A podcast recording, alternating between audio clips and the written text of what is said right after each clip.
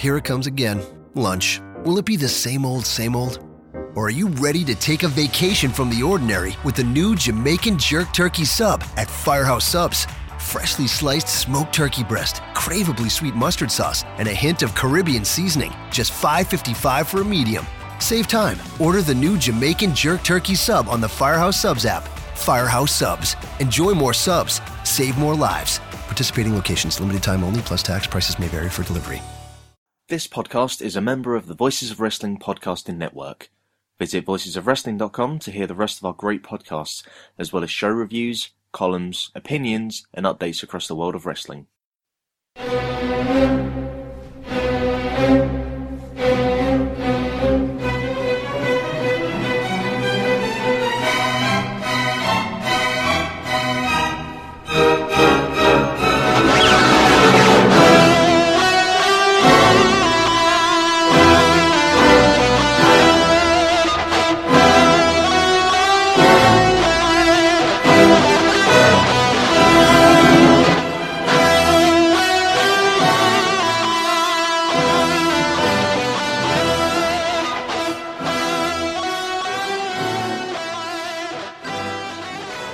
Everybody, and welcome back to a mini edition of the Brit Wres Roundtable. We're going to try and do a few more of these um, in the future and continuing from now uh, on the weeks where we don't have a full episode.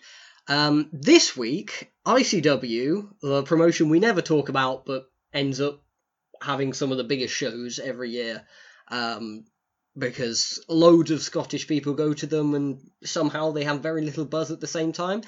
Um, they're hosting their biggest show of the year at the Hydro. Um, the show that Progress in the past have said doesn't exist uh, when they try and promote their Wembley show as the biggest show in uh, British wrestling history, conveniently ignoring a show from a year or two prior.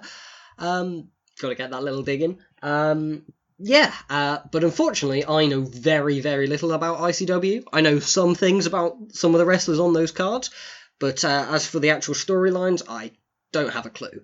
So, I have brought in Voices of Wrestling's resident uh, expert on the insane wrestling promotion, uh, Insane Championship Wrestling. Um, do you ever think, Andrew, because that's who I've brought on, Andrew Sinclair, hello. Hello. Do you ever think how weird wrestling promotion names are? Yeah, yeah, it's very odd. Uh, because at the start, I could understand the insane thing because they used to bring out PS1s and hit each other with them, and it's now just sort of not not particularly insane at all. Really, sort of bang average, which is sort of the problem.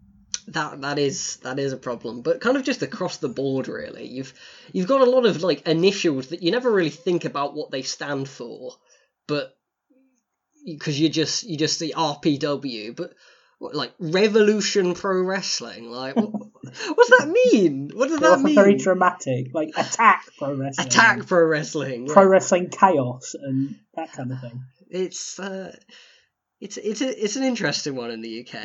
Uh, like nothing will quite top West Side Extreme Wrestling um, with with their weird lowercase W's and capital X for extreme. But uh, yeah, we've we've got a, a wonderful collection. Um, so yeah, uh, the Hydro, uh, Fear and Loathing eleven. Eleven. 11 i look you can tell how clued up i am on by that that pause between the the name and the number um they've been doing these for a while and even at the hydro they've they've been going there for a, a couple of years now and they've been doing some tre- tremendous numbers there even if they haven't all necessarily been the most tremendous of shows so uh do you want to give us a bit of background on um on their history at this venue and fear and loathing in general Yeah, so Fear and Loathing's always kind of well. The thing with ICW is it, it's very much kind of attitude era WWE. Uh, not only in the, the foreign imports they've brought in historically, the likes of Super Crazy and the Dudley Boys and that kind of thing, but also in the sense that they very much like the WWE have the traditional Big Four shows. The Square Go is their take on the Royal Rumble. BarraMania, which is sort of the it's at the same time of year as WrestleMania, but it's definitely not the biggest show of the year. You have Shug's House Party in the summer, and then Fear and Loathing at the same time as sort of Survivor Series, but Fear and Loathing has always been the biggest show of the year. Um, it used to be in the SECC in Glasgow, and then they moved to the Hydro in 2016. that was headlined by Joe Coffey against Kurt Angle, and they drew uh, 6,000 fans. I'm not entirely sure how accurate that number was, but um, it was packed out, really, and there was an awful lot of buzz. Last year they went back to the Hydro, and the headliner was Joe Coffey again, uh, wrestling for the undisputed ICW Championship. So he put his World Heavyweight Championship on the line against BT Gunn, who was the Zero G champion at the time. Uh, and then they've come back this year for a third time, aiming in theory to at least match the 4,000 they drew in last year and hopefully better that. And the card this year is stronger, but it comes off the back of a much weaker year overall for ICW. Yeah, um, you were mentioning, but before we start recording, on the the whole uh, the the aggressiveness of their advertising uh, perhaps tells a story and how confident they are in this show. Yeah, so there's been a lot of like big poster campaigns in Glasgow. There's been free ticket giveaways on the radio, which they've done before, uh, but it definitely seems a lot bigger this time than, than in previous years. There've been a lot more interviews with Glasgow Live and the Daily Record and some Scottish newspapers and stuff, and a, uh, another attempt to really promote the show. But it feels this year that as much as I've seen them promoting it quite hard, there seems to be very, very little buzz from the wrestling community, at least within the kind of the bubble that, that we find ourselves in.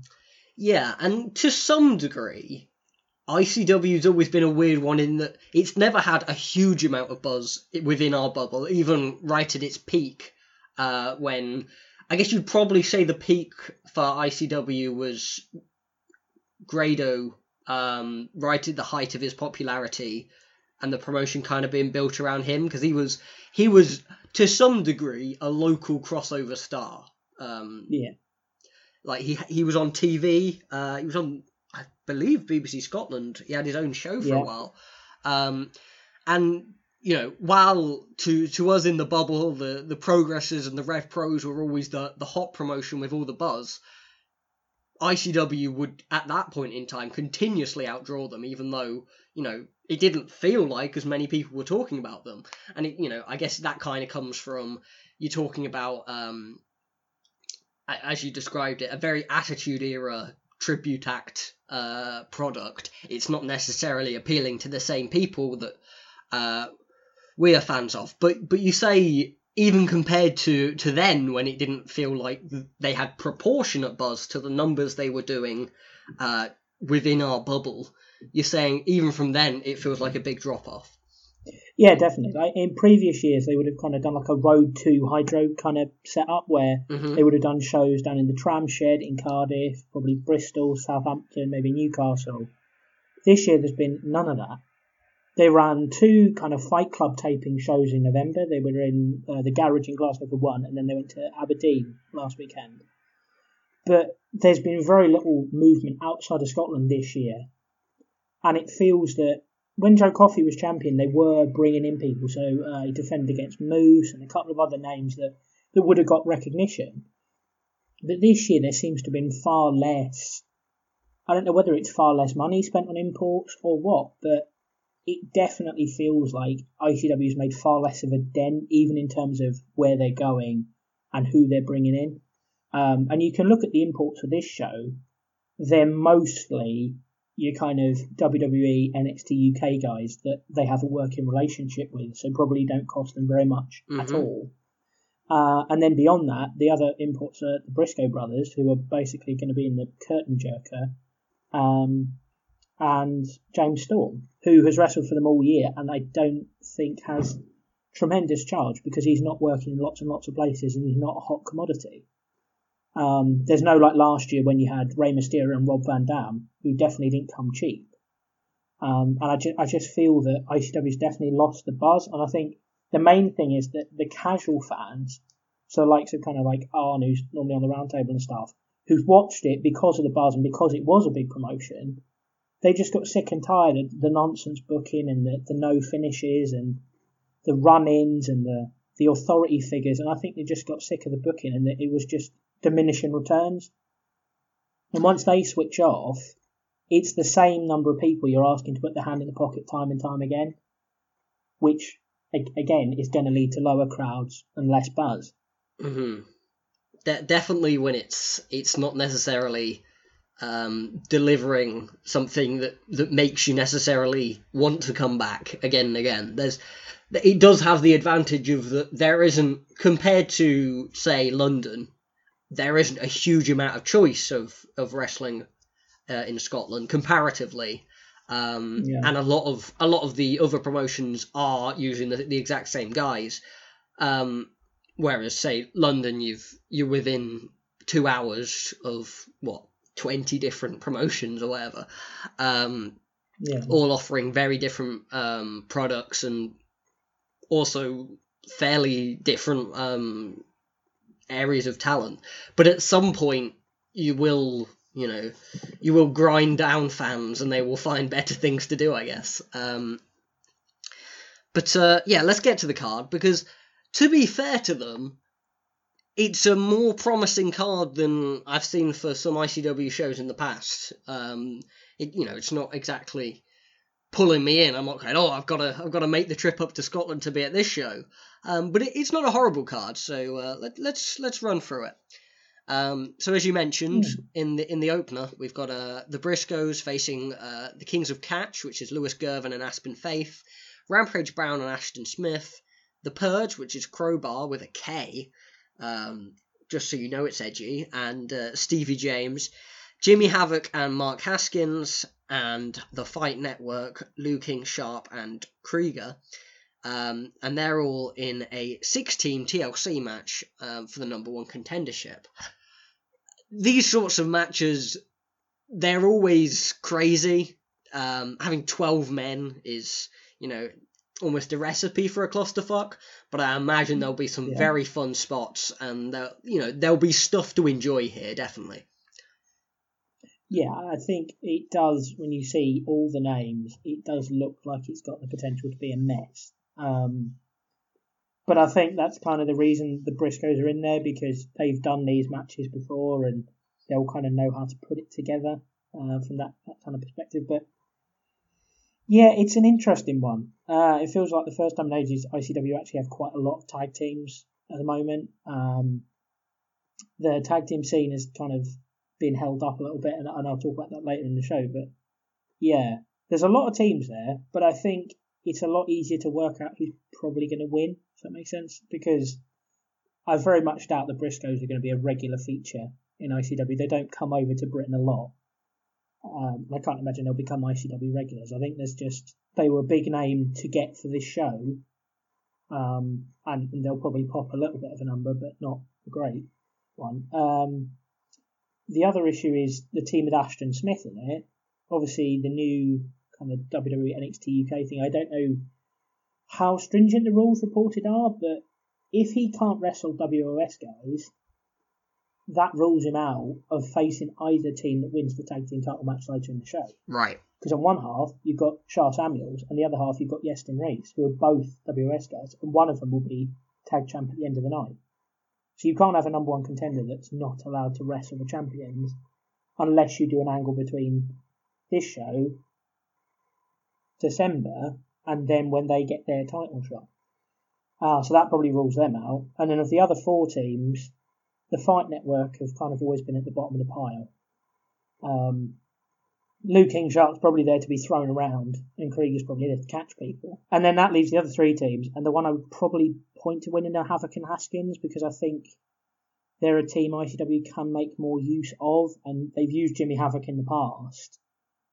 And I guess they're a team that they can keep around and can book for future shows with all this kind of whole contractual mess around. So I would I would assume it's Havoc and Haskins, but given the strength of the field, it would also be a good opportunity to give a win to like the Purge maybe. hmm Um, if if uh, some of our listeners are going to be uh, say this is they're going to check out this show after this preview, that we we pique their interest. There's probably going to be a few guys who. Uh, they won't necessarily have seen much of before, and uh, especially in this match, you've got Girvan, Faith, um, Crowbar, James, and the Fight Network guys. Um, all of those, they don't work a huge amount uh, in the bigger indies, in um, either in OTT or Rev Pro or Progress or anything like that. So if you could pick out one name out of those six, Um, who who would be your guy to keep an eye on?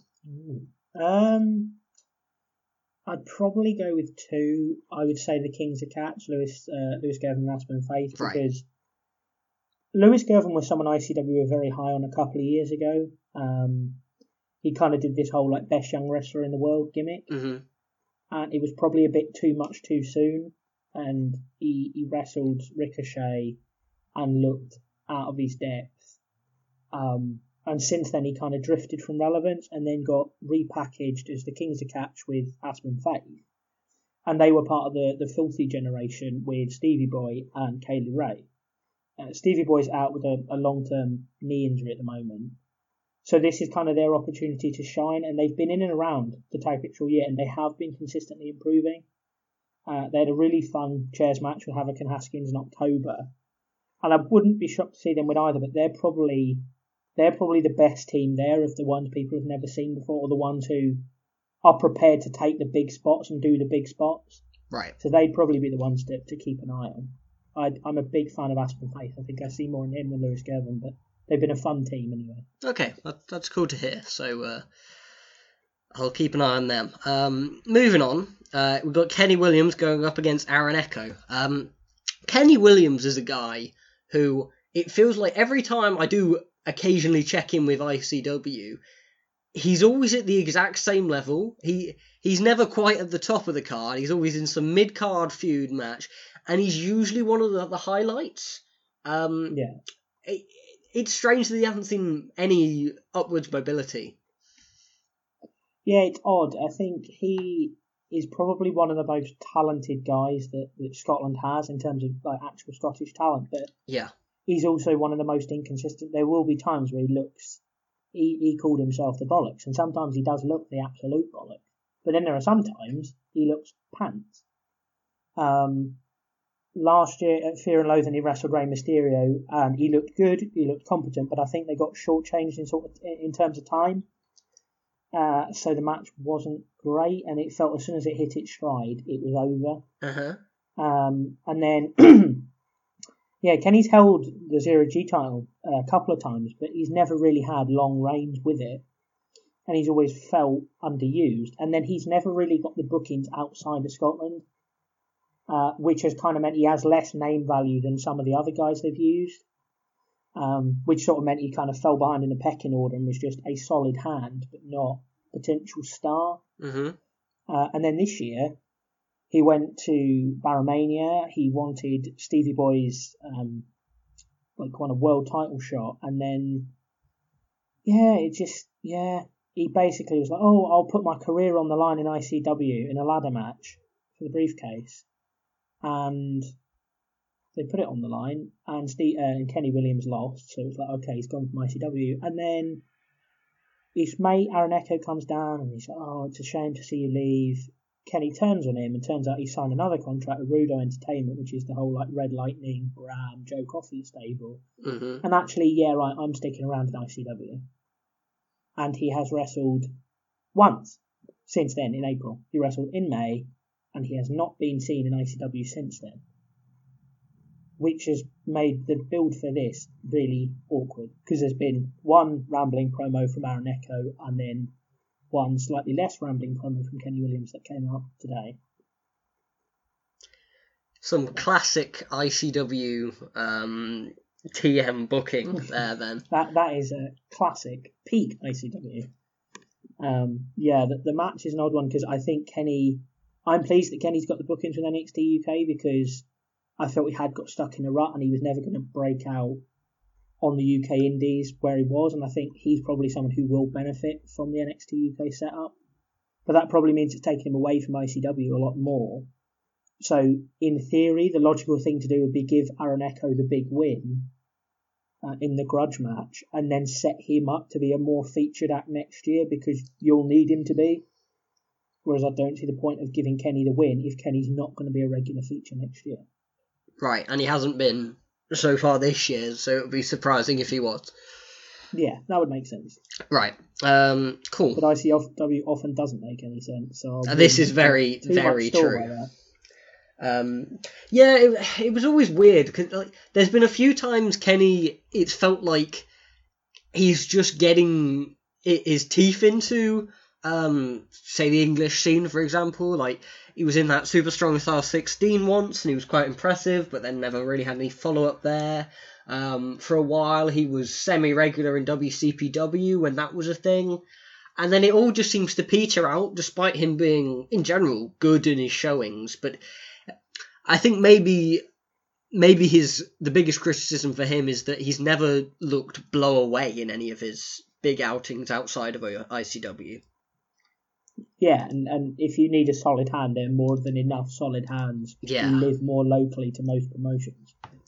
That's true. It's very true. Um, but it is a shame that you know because he, is he is a good wrestler, um, and he'll probably show it here.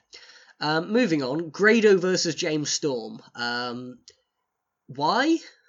I don't know. Um, so James Storm has been regular in ICW this year. He debuted at the Square Go, um, where he wrestled Jack Jester, uh, which was fun. Um, and then the night after the Square Go, at a Fight Club taping, he wrestled BT Gunn for the Undisputed ICW Championship, which he lost. Uh, he then came back to team with Bravey Davy at BarraMania against Bram and Iestyn Rees, in which, in only his third appearance for the promotion, James Storm turned heel and turned on the likable, plucky, lifelong underdog, Bravey Davy, and somehow sided with Bram and Iestyn Rees, um, those respectable gentlemen. And then he came back at Shug's house party in a hardcore match against Bravey Davy and, and gave him a good pasting. Uh, and then he went away again. And then Grado called him out for a match at Fear and Loathing because Grado came back in the summer to ICW. He's kind of shown a bit more of a serious streak. He's, he's had quite a few wins since he's come back and he wanted a big test on the biggest show of the year. So he called out James Storm. Uh, and it was ticking along fine. Grado seemed quite fired up. James Storm came back at him and was like, all right, this is going to be exactly what you expect a Grado James Storm singles match to be. And then they announced that Jeff Jarrett was the special guest referee Because of course. because eye rolls. Um, and now it's either going to be shenanigans that sees Jeff Jarrett turn on James Storm and get Grado a nice feel good win in front of the Glasgow fans, or and when I, I said this the other day, it's now stuck in my head and I can't look past it. Jeff Jarrett has, has been played up as Grado's friend. He was the one who brought him back to ICW. He's going to turn on Grado, cost him the match with James Storm, and then set up a singles match between Jeff Jarrett and Grado for a later date.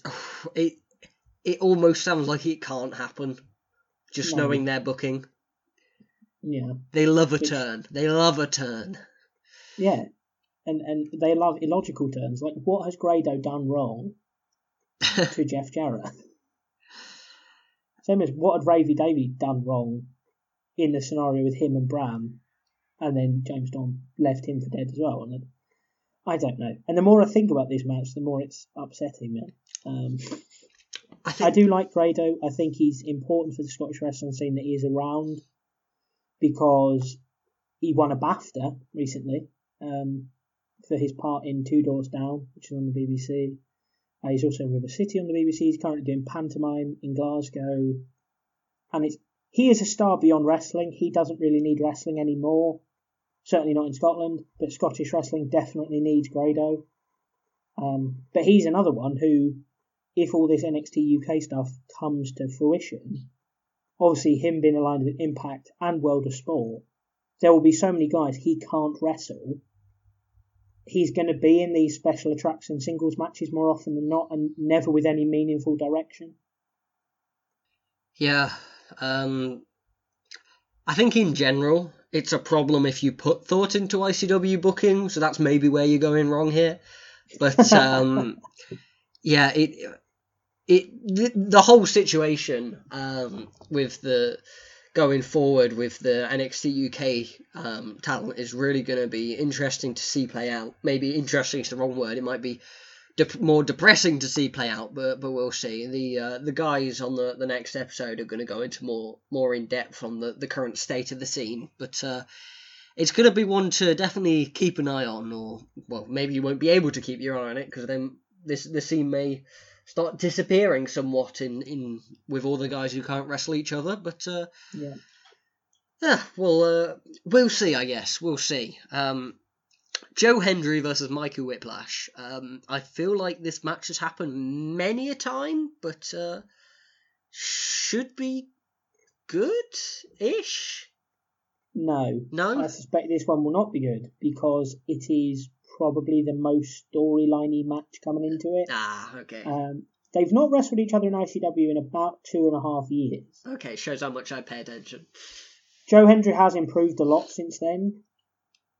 But the problem is, the backdrop of this whole feud has been Mark Dallas. Um, because after Mikey Whiplash, he was in a triple threat earlier in the year for the ICW title. And it was a, a death match with BT Gunn. Well, it was initially just him and BT Gunn, and then Stevie Boy cashed in his his Square Go contract to win. But in that match, Mikey got a rather large gash in his kind of upper arm, and it did look quite rough, to be honest. Um, and then in storyline, Mark Dallas used that as I'm not letting you wrestle hardcore matches anymore, and I'm doing it for your own good. Mm-hmm. And since then, Mikey Whiplash has had to wrestle kind of tradi- traditional wrestling rules matches. So he's like the only person on the roster not allowed to use weapons, and uh, the DQ rule applies. And he has subsequently, since the end of April, lost every single match in ICW. After one of those matches, he was attacked by Joe Hendry, who is now kind of a mega heel in ICW, and he's now Mark Dallas's chosen one.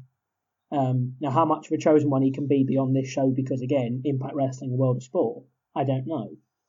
But he's kind of uber heel Joe Hendry. He doesn't speak. He doesn't have entrance music anymore. Um, he's just kind of very mean about his business, all that kind of thing. Um, because maybe the, the happy-go-lucky Joe Hendry didn't get anything in ICW and realised that, that being horrible would get him to the top. I think that's the angle they're going for.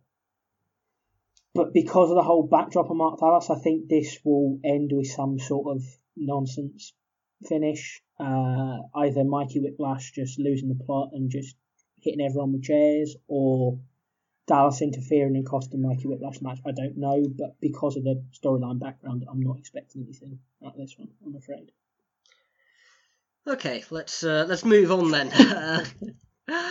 British Strong Style versus ICW Originals in Wolfgang, Noam Dar, and BT Gunn.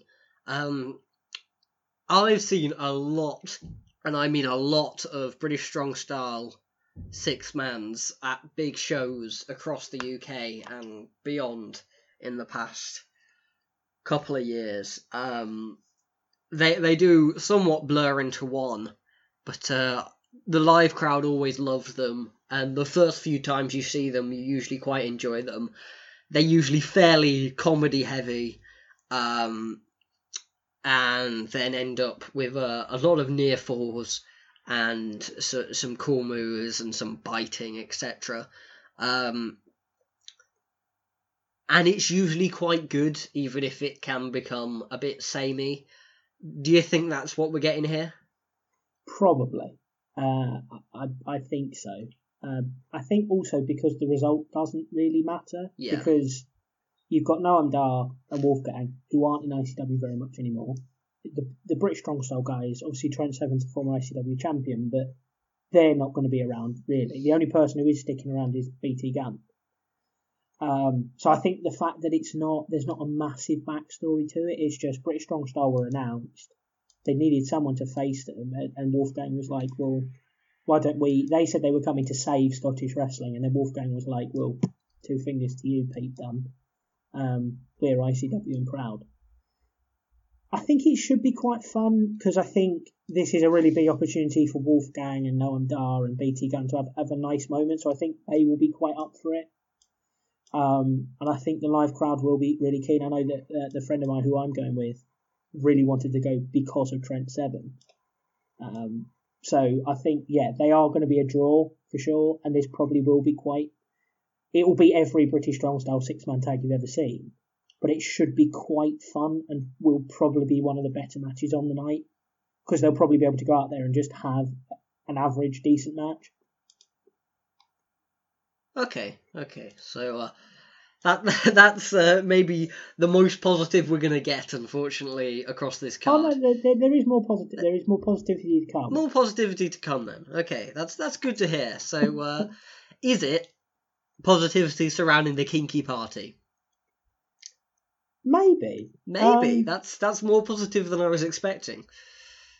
Okay, so I don't like Brown. I'm not going to pretend that I'm in the, the minority of people that, that does like him. Um, but at the same time, I think his tag team Iestyn Rees has been fairly inoffensive in ICW. Uh, they've been quite good. It's nice to see Iestyn Rees getting the opportunities as well. Um, these teams wrestled before at Shug's House Party, and it was basically just a balls to the wall. They knew that uh, if you went for like an in ring, just a bog standard tag team match, it probably wouldn't be great. So they went for table spots, jumping off the speakers, and all that kind of thing, and it was actually really fun. Okay. Um, there was a lot of Martina woven into it because she was kind of, I think that the term Billy Kirkwood used was Bram's main squeeze um, at the time. She has not been mentioned or around really since then. So I think this is just going to be a straight tag team contest. But I suspect the Kinky Party are going to lose because they've teased tension between them kind of on and off all year that they're really good mates, but sometimes it doesn't work out. And then in the run up to this, Jack Jester had lost a singles match to Bram, and Red Lightning, Alpha Evil's manager, said, "Well, if Iestyn Rees can defeat um, Sha Samuels, then we'll get a tag team title shot." Charlotte poised to win, but Jack Jester was worried that, that kind of Bram was going to interfere, so he came in with a chair, clocked Sha Samuels with it. Sha then got hit with a spear and pinned. Alpha Evil have a title shot at the Hydro. I suspect that the Kinky Party explode at the Hydro either before, during, or after the match, and they lose, and that the, the move away feud from here is Jack Jester against Sha Samuels. Uh, perhaps going back to Jack Jester's hardcore roots, and then Alpha Evil are, are the tag team champions. I think that probably makes the most sense. But I think if they do what they did last time and just kind of don't go for a traditional tag team match, I think this will probably be quite entertaining. But again, there's probably a high chance of crowd brawling, so I'm not sure how that will work at the Hydro. But that's probably, I think it will be alright. I'll be alright. There's going to be a lot of turns on this show, isn't there? Oh yeah, I think I've got good at spotting them now, which is which is a- an improvement. yeah, they- it. It feels like you've said it for every single match so far, and the worrying thing is, I don't disagree on any of them. They could all happen. Um, just knowing ICW's booking, they they I've said it already, but they bloody love a turn on their big shows. They, I mean, they love it on all their shows to be fair, but especially the big shows, they love a heel turn, uh, and they love lots of them. Uh, so that's probably what you're in in in for here.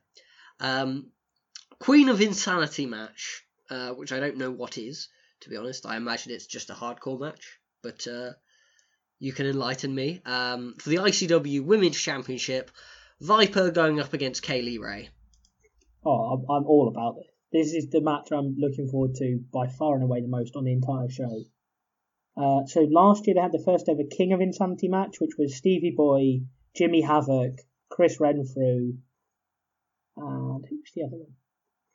Oh, there was a fourth person in that match. Be, uh, no, I can't remember. There were four guys anyway, um, and it was basically just super intense hardcore. Uh, there were people getting driven through the stage. There were Canadian destroyers off ladders. Uh, it there was barbed wire. Um, it was great fun. I, it was a really enjoyable match. It was the best match on the show, and it, it was the last match before the intermission. So I suspect that this match probably is the last one before the intermission as well. Um, the, the backstory is that Viper's been champion since February, and she's kind of beaten everyone. She's obviously been off to Stardom on that title as well, and she's had a really strong year. And then Kay Lee Ray said earlier in the year, "Oh, I'm sick of wrestling the women. I only want to wrestle men in ICW now." And she did some of that, and then Viper said, "I'm only defending the, the title at the Hydro if it's against you, because she's her greatest rival." Um, and Kay Lee was like, "All right, fine, as long as it's like a Queen of Insanity." So the same as the men's match last year, basically: ladders, tables, barbed wire, all the weapons um, for those two. and those two are both. I think I both I really enjoy both of their work. I think Kay Lee Ray's brilliant, and I think Viper has uh, improved a lot in the last sort of 12, 18 months. And I think these two will, will go out there and have an absolutely brilliant match because they have the chance to steal the show, and they both do take their wrestling seriously and they enjoy wrestling each other. So I think this will be be great fun and, and a great way to probably crown a new women's champion in Kay Lee Ray. But I, I wouldn't be shocked if I Viper retained. But this is definitely my pick for match of the night. Okay. Um, uh, I uh, looked at the match from last year. Stevie Boy ran through Havoc and Whiplash. Ah, Whiplash was the one I forgot. There we yeah. go. Um, just just to set your mind at ease, otherwise it will be be bugging you for the rest of the show. Um, yeah, I've never been a big Viper fan, but if you say she's improved over the last year, I haven't seen a ton of her, so I'll I'll, I'll go into this one open mindedly. Um, next in the the series of championship matches, we have uh, Mark Coffey versus Joe Coffey for the Zero G Championship, um, which sounds odd given the uh, the builds of both these two guys and what the Zero G Championship has traditionally been. But They are uh, both quite thick boys. Um, they are as the kids would say. uh, some thick ass boys, but uh, not not quite the high flying action you're used to seeing for the Zero G title. No. Uh, this match was also meant to, meant to happen in July. Um, but then, I think I remember this correctly. I think they got pulled. They both got pulled for NXT UK uh, reasons because the WWE had said that you weren't allowed to work a show ten uh, like within a ten day period before the tapings unless they'd sanctioned it. Uh, and they weren't prepared to let them wrestle each other, so they both got pulled which meant that since Mark Coffey won the title in April, he's only actually wrestled for ICW three times. Uh, and Joe Coffey's wrestled for ICW twice this year. Um, so the build for this hasn't been super strong, uh, because again, they both haven't been around an awful lot. But I think it should still be quite good because I think I enjoy Joe Coffey a lot more than most. Um, I will defend the Iron King. And I, I, I think this is probably Mark Coffey's moment to shine. Because I, I guess he's the one that they can do a lot more with next year, and Joe Coffey will be around a lot less because he's going to be a lot more featured with NXT UK. Uh, whereas Mark probably they'll have a bit more flexibility with what they can do with him.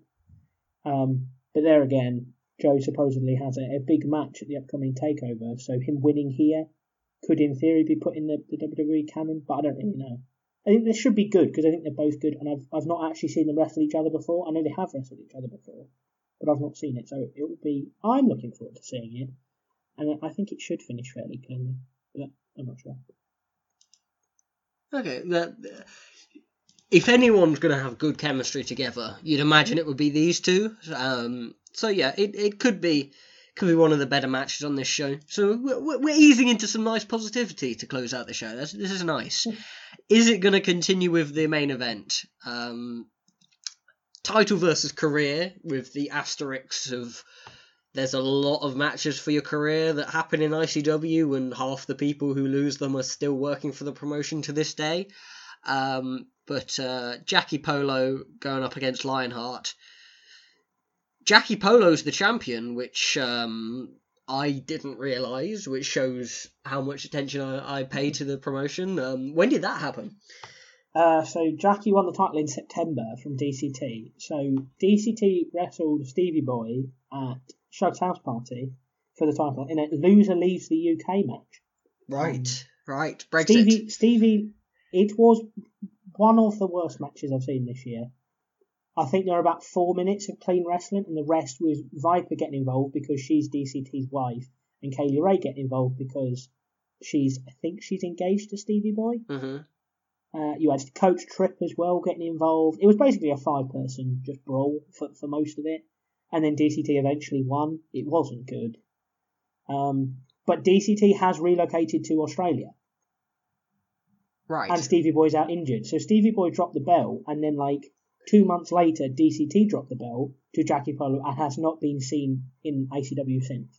he has left the UK. He is he is now in Australia. He, he is um, he is committed to the, the stipulation. Fair play to him. which makes me think that he was originally going to lose, but Stevie's injury probably made the hat to take the belt off him first. he is committed to the stipulation despite winning the match. Even more impressive. He also forgave Stevie Boy, so Stevie Boy doesn't now have to leave the UK. Oh, okay. That, well, so the loser of the match hasn't committed to the stipulation. Interesting. Interesting. But the winner has. He's taken the prerogative himself. Well, um, I mean, someone had to leave the UK. It was written in the contract, but uh, exactly. he decided to take the fall. Are, exactly. These contracts are clad. Nothing if not binding. Nothing if not binding. concrete. Yes, but yeah. So Jackie Polo's been champion for about two, it will be about just over two months by the time we get to this show on Sunday. Um, his title reign's not been great, but again, I think he very much felt like a transitional champion. Um, and it was quite obvious that Lionheart was going to be one half of the main event at the Hydro. And I think the only way you could sell Lionheart in the main event in the Hydro is against Jackie Polo, person who he's had the most consistent storyline beef with in ICW. Um, they genuinely don't like each other, um, which does kind of help.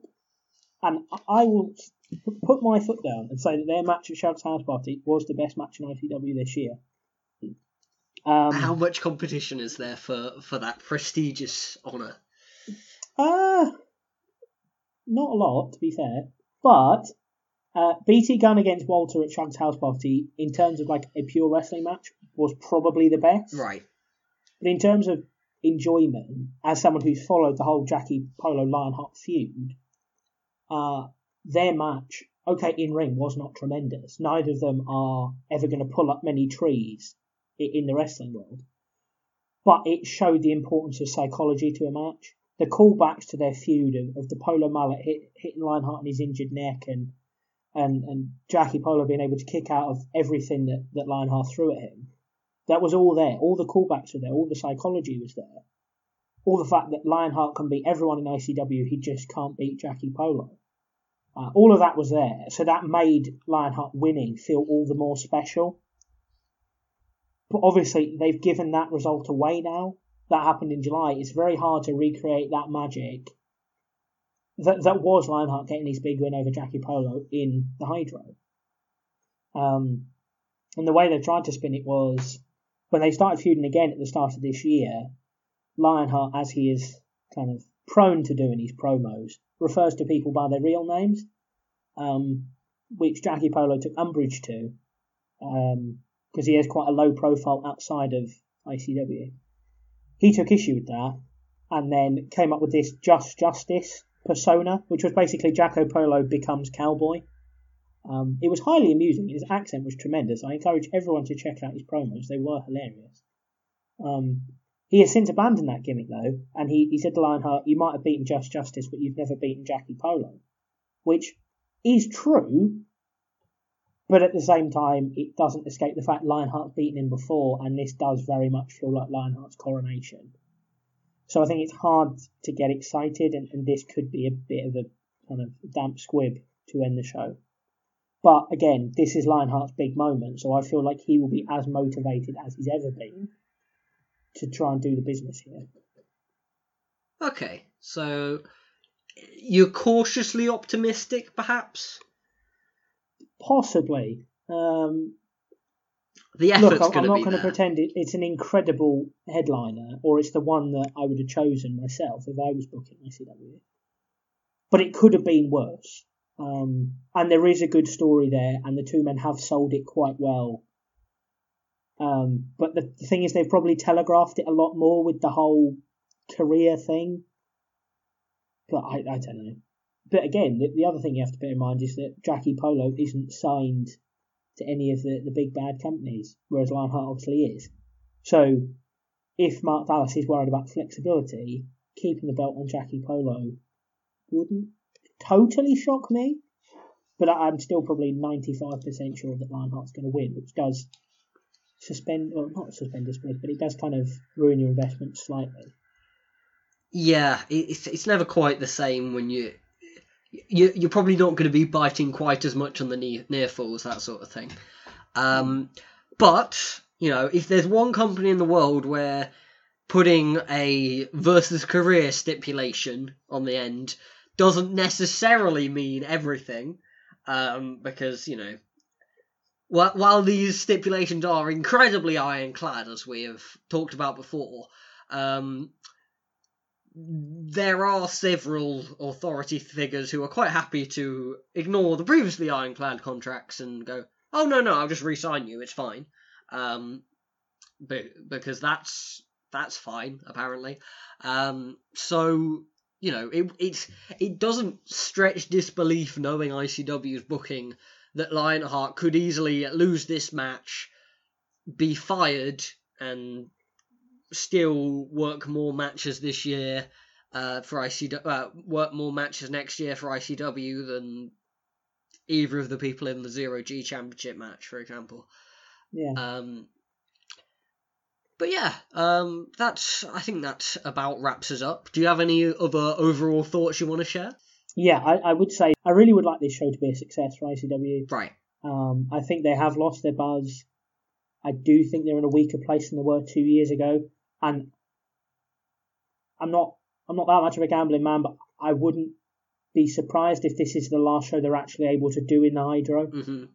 They had to take It just in terms down. of yeah, the amount of money it costs to run that building isn't light, and if they're not selling the tickets, they'd be better going back to the Barrowlands or the SECC and kind of creating the atmosphere they had when Grado won the world title, for example, which was the loudest night in ICW history.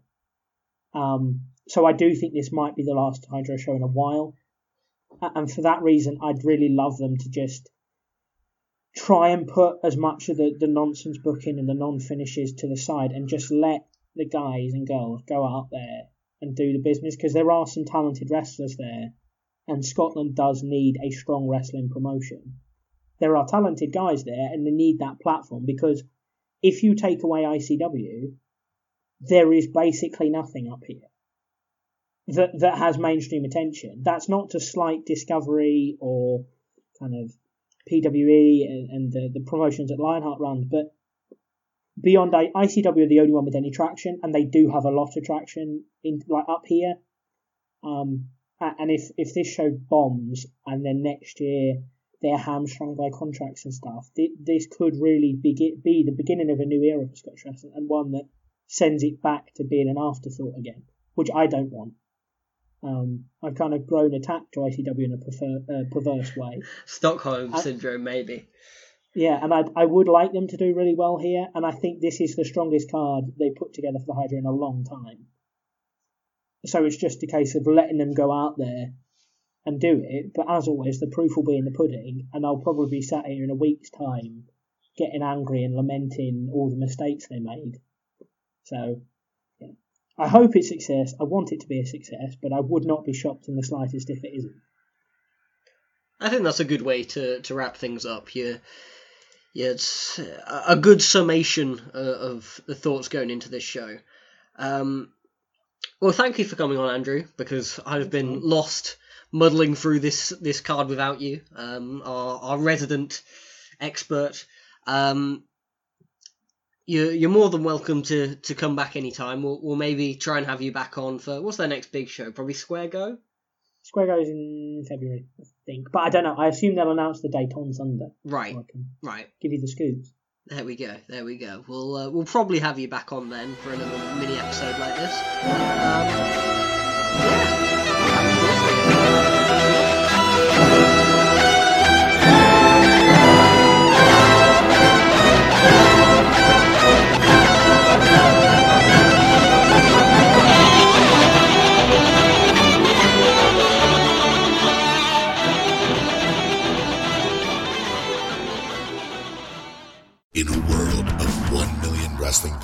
podcasts, there is a new shining star with great interviews, analysis, music, and, and me, Matt Coon, on total engagement. Go to any podcast platform to listen today.